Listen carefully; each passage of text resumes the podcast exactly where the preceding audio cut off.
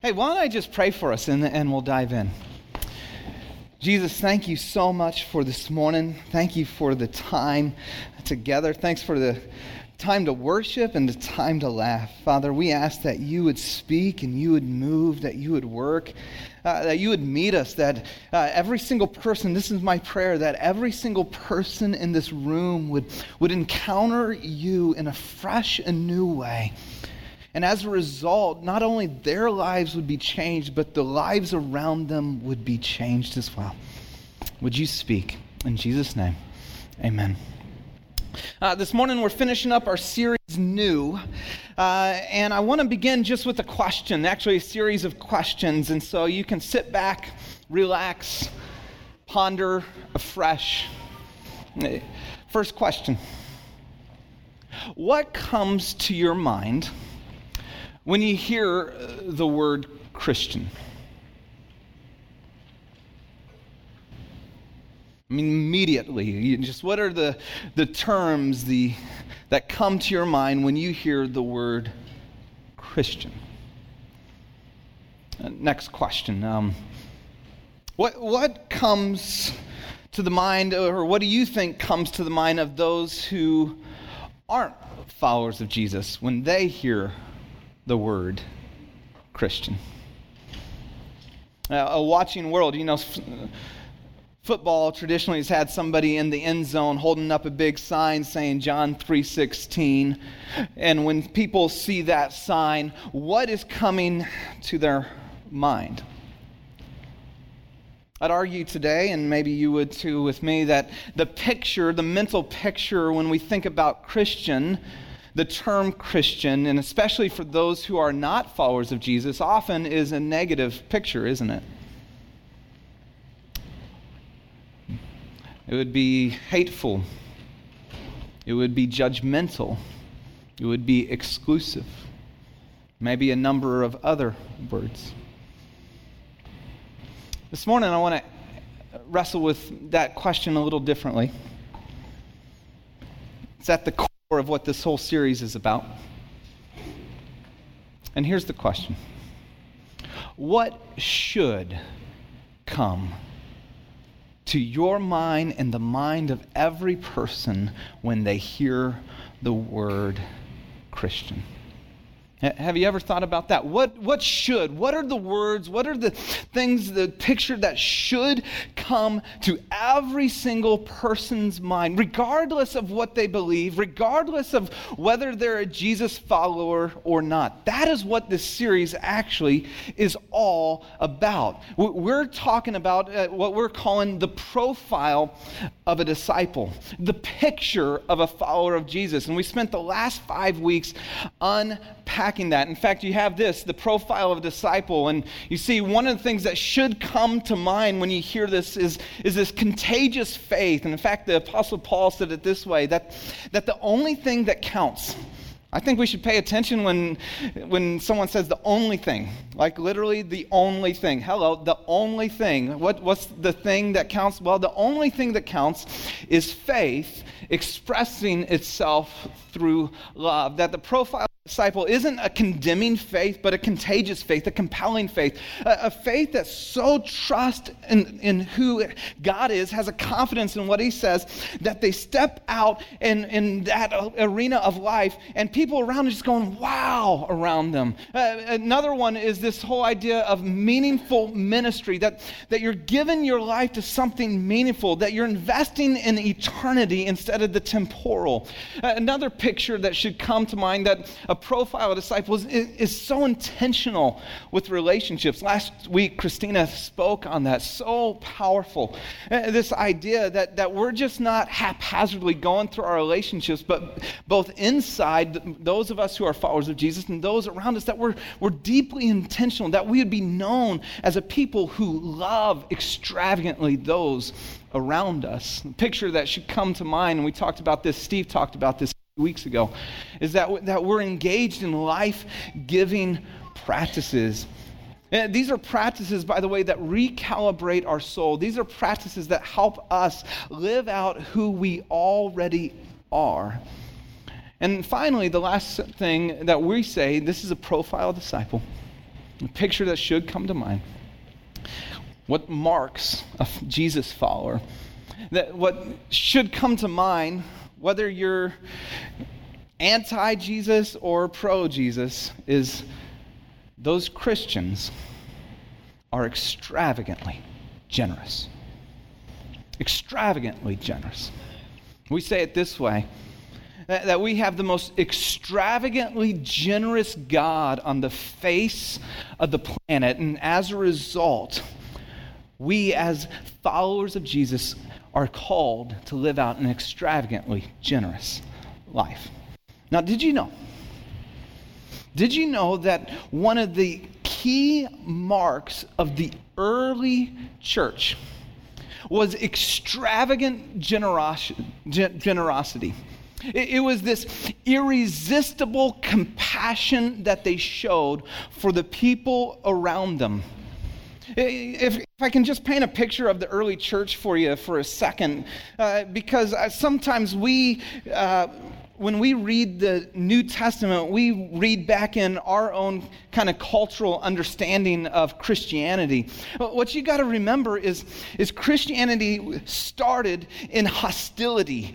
Christianity wasn't birthed as this massive movement, but of a, a, a handful of followers that took Jesus seriously at his word and were intensely persecuted as a result. No one knew that Christianity was going to become what it became today. No one knew ahead of time that they were going to, you know, that we'd sit, sit back and go, wow, there's this institution now of Christianity. There wasn't a church building for 300 plus years during the start of Christianity.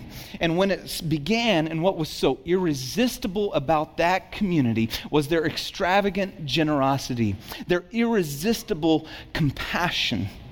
That they just simply took Jesus at his word. And so the New Testament church, the early church, eh, here's, the, here's what people saw. Because they didn't necessarily believe what they believed, but they couldn't deny how they lived or behaved. You know, in the Roman culture, to um, have an abortion was a, was a normal thing, but the way they would do it was they would have a baby, and, and instead of um, feeling like once the baby's born, you need to keep the baby, they would look, and if it was a girl or if there was any deformity, they would take the baby over to the trash heap and leave the baby to die the early followers of Jesus would go and rescue babies from the trash heap and at significant cost to themselves would raise these kids as their own. Uh, common in the day was a city because when you gather a lot of people together in a city, uh, cities didn't last very long in the ancient world uh, because you'd gather them around. They didn't have good sanitary, um, hygienic process for even disposal of waste and whatnot. And so you would have these plagues that would break out, and then the cities would disband. And so you would have the city filled with people who were sick and dying, and everyone fleeing to save their own life. And it was Christians, out of their extravagant generosity, their irresistible compassion, because they so believed what Jesus taught, that they came into the cities. They would go to where the dying were and minister and care, and oftentimes died with them in caring for their needs. It was Christians that, while being executed while being lit as torches for parties at Nero, while, while being thrown in the arena, being cloaked with animal carcasses to be more appealing to the animals, the lions and bears that would rip their flesh, that would be singing hymns one to another, praying for and speaking a blessing over the ones who were persecuting them. What mind or what should come to mind when you hear the word Christian? And what came to mind for those people who got to be around the early Christians was this picture of extravagant extravagant generosity, irresistible compassion, because their lives had been so marked by a Savior who gave his life for them. And they, in, as a result, experienced new life. How could they not? That, by the way, in the early church was just simply called normal Christianity. Not spectacular. That's just what it looked like to be a follower of Jesus. Uh, and this morning, I, I want to just look at three marks of an extravagantly generous church. Because I know for each one of us, especially those of us that call Awakening home, we want to be that kind of church. We, we want to be an extravagantly generous church. We want to be an irresistible community. That the outside world they may not believe what we believe but but they can't deny the lives we live. And they can't they would go you know what? I may not believe what they believe but i want i want christians working for me. Because that profile man, they live it out. They, they're generous and they're kind, they're winsome, and they work with integrity. I, I, want a Christian marrying my daughter. I want a Christian dating my son because, because of the type of person they are. We want to be that kind of church. So let's look at what I, are just three marks of an extravagantly generous church. In, in Acts chapter 2, we see uh, a commentary of the early church. It's, it's our first commentary we, that we get describing uh, what this church is like. Now, now remember, this is taking place two months after Jesus' crucifixion. So think about this. Two months after, Jesus was crucified in Jerusalem by Roman authorities. Two months later, there is a movement of Jesus followers that all center on the resurrection of Jesus. And this movement doesn't begin way far away from the center of crucifixion in Jerusalem. The movement begins in Jerusalem. And there's this movement of Jesus followers started by his closest friends and disciples and we see Jesus or Peter give this incredible like uh, sermon, and we see 3,000 people come to faith, put their trust in Jesus. And then we see this amazing commentary. If you got your Bibles, uh, open them up to Acts chapter 2, verse 42. If not, it'll be up on the screen. But here's what it says about the early followers, the first things that we have to describe what that community was like. It says, They devoted themselves to the apostles' teaching, to the fellowship uh, of the breaking of bread, and to, the, and, and to prayer. Everyone was filled with awe, and many wonders and miraculous signs were done by the apostles. All the believers were together and had everything in common. Selling all their possessions and goods, they gave to anyone as he had need. Every day they continued to meet together in the temple courts. They broke bread in their homes and ate together with glad and sincere hearts, praising God and enjoying the favor of all the people. And the Lord added to their number daily those who were being saved. I don't know about you, but I love that. I love that picture it's just the, it's the spark of a new community that just began to take Jesus at his word. And, and I just want to offer three marks of an extravagantly generous church, indicators, if you will, of living a life of irresistible compassion, indicators for us as a community. Are, are we that kind of church? Uh, the first one the first mark of an extravagantly generous church is they had full devotion that goes beyond mere emotion. They had full devotion. Did you notice that? Verse 42 they devoted themselves, they devoted, they, they, hello, they devoted. They were devoted. Some of you are like really devoted to your football team. Some of you are really devoted to your job. Some of you are devoted to some other things, and you don't ever want to bring those up in public. And I said, hey, we're devoted to two things. We're devoted, and they devoted themselves first to the apostles' teaching, and second to fellowship. And then gives us kind of an unpacking of what that fellowship was. They broke bread which, by the way, something happens in intimacy when you break bread together, right? and then they prayed. And by the way, something happens in your intimacy with one another when you pray together. They were devoted beyond mere emotion, beyond just how I feel in the moment. One of the problems today is we make our decisions based on feelings and emotions. And, well, I, I, really feel connected to this church. And then a few months later, you get to know people. and you don't feel as connected. I love my missional community. And then someone shares a little bit too far. They were fully devoted to Jesus and one another. By the way, that's what it takes. For your spiritual growth, it begins with full devotion beyond mere emotion. It begins with saying, I'm in and I'm going to walk through this. If you really want to grow, you get into a community and say, I'm in. I'm in. I'm going to follow Jesus wherever he says, and I'm going to, hey, we're going to do this together. And it will get messy, and it will get hard, and it won't be all perfect. But they had full devotion. What would it look like for you? What does it look like for you to go, okay, you know what? I, I want to be that kind of Christian.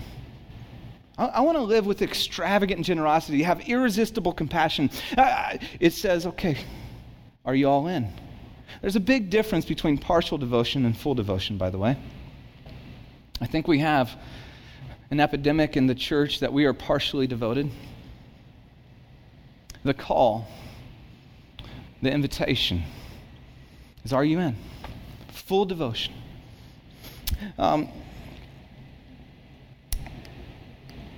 I think part of I, the problem is we live in our culture from other people's estimation.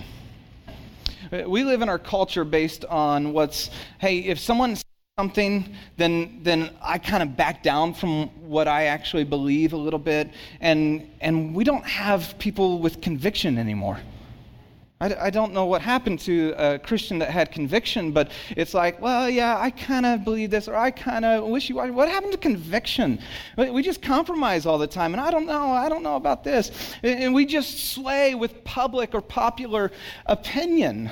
I was in Costco the other day and uh, it, was, it was actually Christmas time, and we're shopping for Christmas gifts. And I'm looking at the books, and this guy comes up to me and goes, "Oh, have you read that?" I'm no, and he, I picked up another book, and he's like, "Is that good?" I'm like, "They're they're new books. I haven't read the books. That's the reason I'm looking at them. Thank you very much." And and then he begins to talk with me, and he's like, "Yeah, I'm reading that book by uh, Duck Dynasty, uh, that guy." And by the way, this is I I'm not for or against this. It's not an opinion on that show. And then he says this. It's like just reading the Bible. Can you believe that?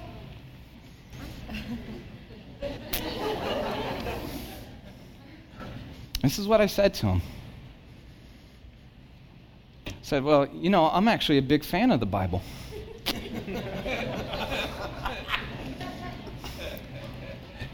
you know what his response was? Well, yeah, me too. Everyone should be. really? I just don't think. Anyways, and here's what I saw in that moment. All he did was go with public, public opinion. All he did was move with the sway of who spoke out their conviction. Full devotion says, I have a conviction that I am a follower of Jesus first, no matter what. You know what the apostles' teaching was? If you flip over to chapter 4, you can see it because it gives a, what they were teaching about in verse uh, 31. With great power, the apostles continued to testify. Testify is a legal term, by the way. Testify is a term for you're in court testifying to what you saw because they saw Jesus raised from the dead, and as a result, they lived differently. Testify to what? Anyone there? The resurrection. The center of Christianity is the resurrection, not a book.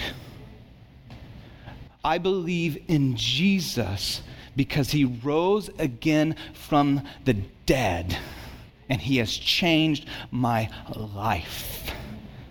And for that, I will give my life. How about you? Full devotion that goes beyond simple, mere emotion. The second mark of an extravagantly generous church is everyone knows they're needed to meet every need. Everyone. You, you, want, you, you extravagantly generous churches know that everyone knows they're needed.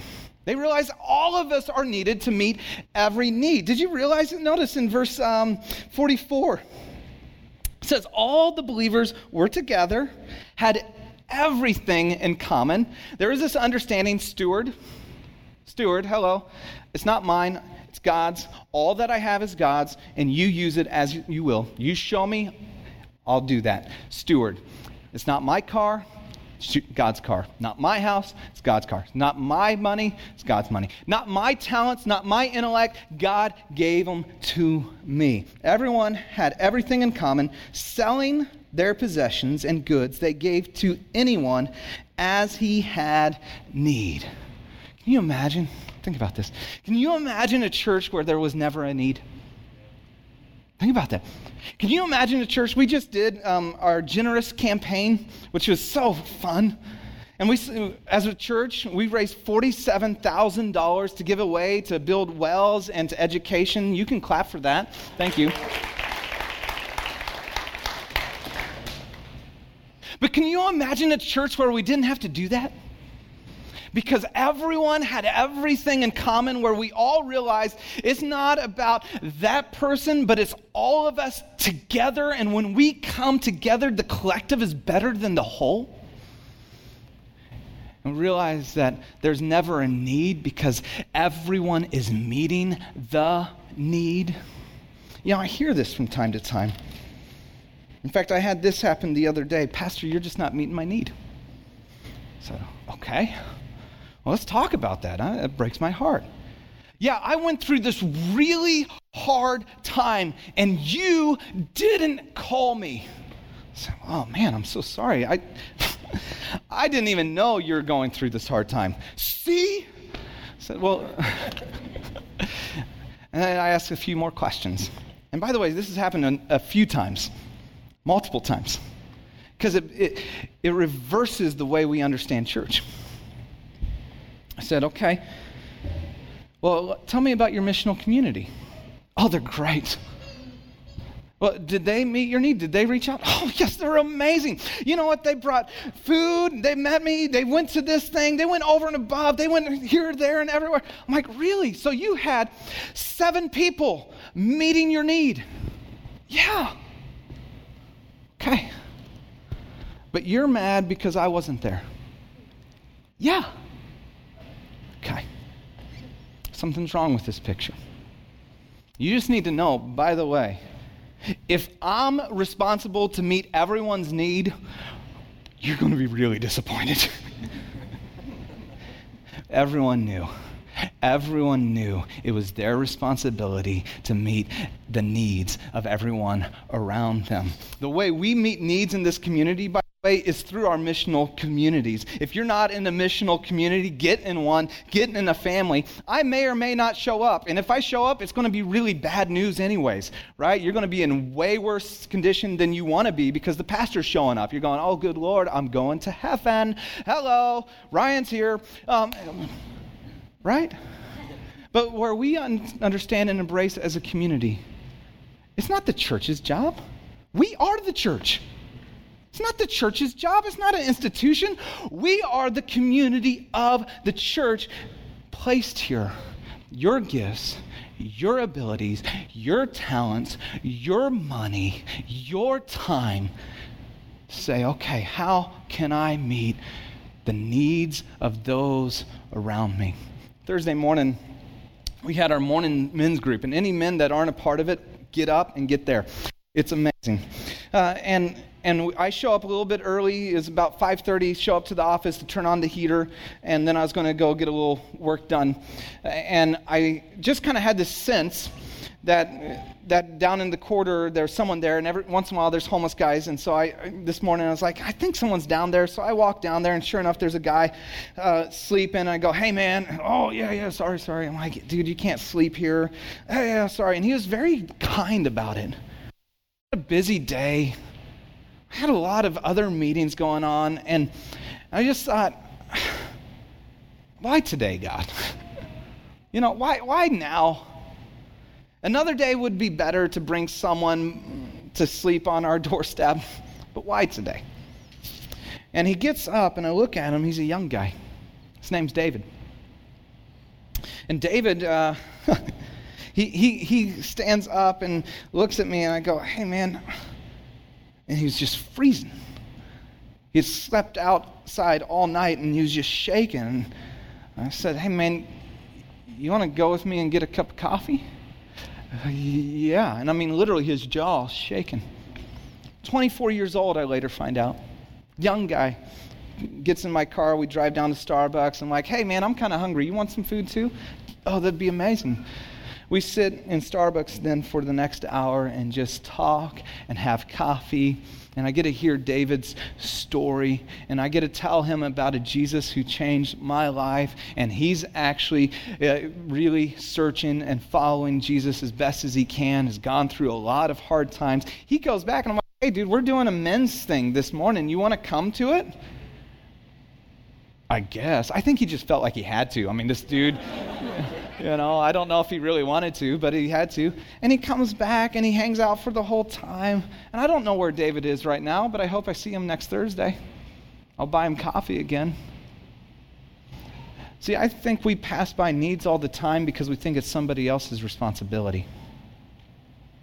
I think we step over needs all the time because we think someone else will take care of it or or it's just not my problem. It's not my problem you ended up there. It's not my problem you got there. It's not my problem you made bad choices and you screwed up your life. you know when Jesus came? It wasn't his problem. Just saying. You know, when Jesus came, we made a really a ton of stupid decisions that got us exactly where we are, and we're getting exactly what we deserved. See, the mark of an extravagantly generous church is everyone knows they're needed. You show up here, you're needed. You're needed. You're needed. You are needed. There's no sideline we're all called to play the part God has for us to meet every need. And finally, finally, the third thing we see transformation. Transformation that results in multiplication. A transformation. Notice this in verse 46. I love this. Every day they continued to meet together in the temple courts. Wow. Talk about intimacy. Talk about depth. They broke bread in their homes and ate together with glad and sincere hearts, praising God and enjoying the favor of all the people. And so they just sang songs all day long, said, Oh, we're going to be a deep church. We're, we're, we're going to be just so intimate. We're. in, in, I don't know if fellowship used to be a word in Christian circles they used to use a lot. Oh, oh, we're just going to be fellowshipping together, and it's so good, and it's and it's us four, and no more. It's you know, it's just me and Jesus, it's and us three, you know, it's gonna be so good. No, no, no, you, you're kind of messy. We have a good thing going. No, no, no, no. You, you can't be a part of this. Find somewhere else. No, no, no, no. We may not say it with our words, but we show it with our action. You're not welcome here. See, oftentimes our transformation, our depth results in isolation, doesn't it? It results in a me mentality and how do I get my needs met? And if somebody else comes into it, it's some gonna, somehow going to take away from what I have. And oh, don't take that away from me. And what you notice about an irresistible church, an extravagantly generous church, is that was transformation that resulted in multiplication. And the Lord added to their number daily those who were being saved. Mm. Don't you want to be a part of a church like that? I mean, don't you want to be a part of a community where we look back and, and I want to be, wouldn't it be amazing to, to say that, that God added to our church daily? I mean, let's do the math. I mean, what, what is, you know, 7 times 52? I'm just kidding. I know what that is 356. Wouldn't it be amazing? Or, sorry, it's 55, but then we add a day onto it. Sorry. Don't confuse me with the facts.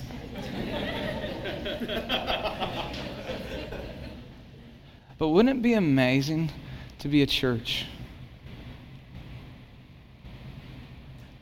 that, that would see someone step into a relationship with the Savior of the universe every single day?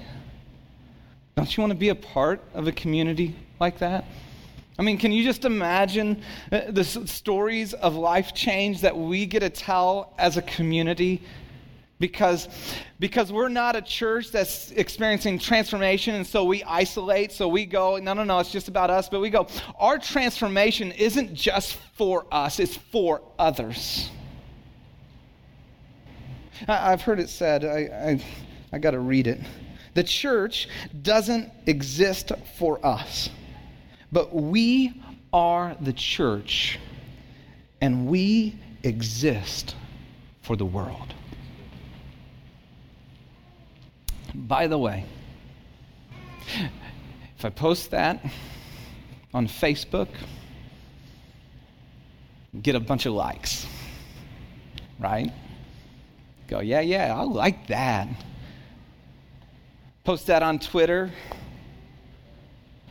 get a bunch of likes. See, we like that. We don't really want to live that, though. Because you know why? It's messy. You know why? It impacts our community.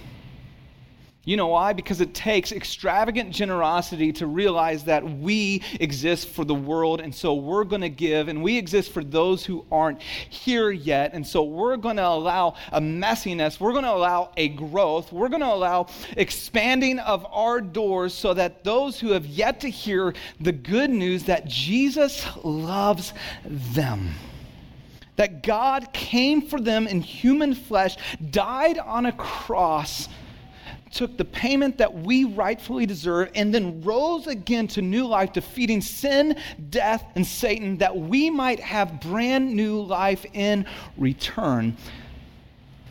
And we go, no, no, that's just for me. It's my private, it's my private faith. I'm, it's a private faith. I like my private faith. It's just me and Jesus and a couple close friends. Extravagantly generous churches extravagantly generous churches experience a transformation that results in multiplication. Let me ask you this What kind of church do you want to be?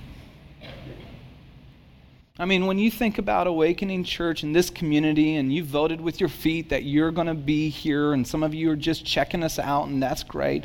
But what kind of church do you want to be? What kind of story do you want to tell as a community?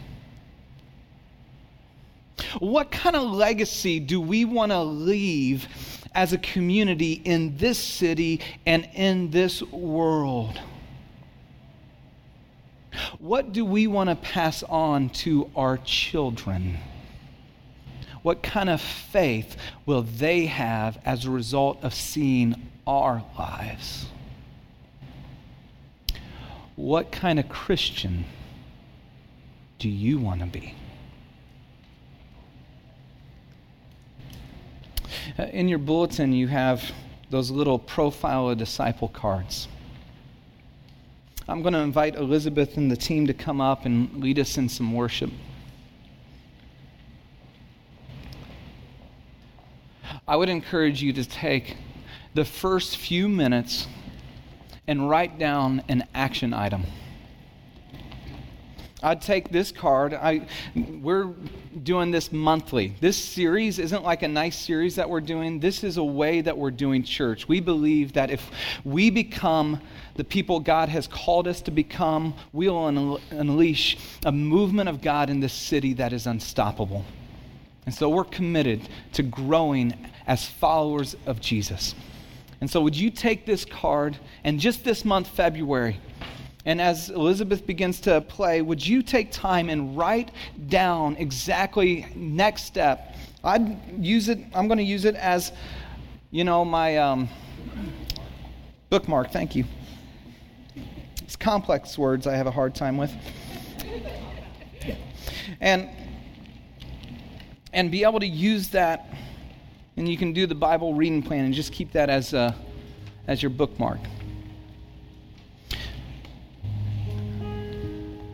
No one drifts into a better version of themselves, And so you won't either. Will you be intentional, write down, and begin to take the next step that we would be an extravagantly generous church? And for some in this room, the next step for you is to take a step of faith. Next step for you is to step into a relationship with Jesus to experience salvation. You have a God who has come for you, who died for you, who loves you far more than you could ever know, and it takes faith. Where you go, Yes, God, I believe. Would you come into my life and make me new? And if you're here this morning and you want to take that step of faith, would you just pray with me? And as a community, would you pray with me? And I believe no one should pray alone. So even if you're even if you're saved, and would you just pray out loud this prayer?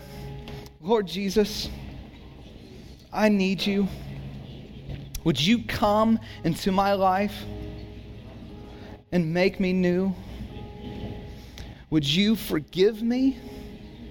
and wash me clean.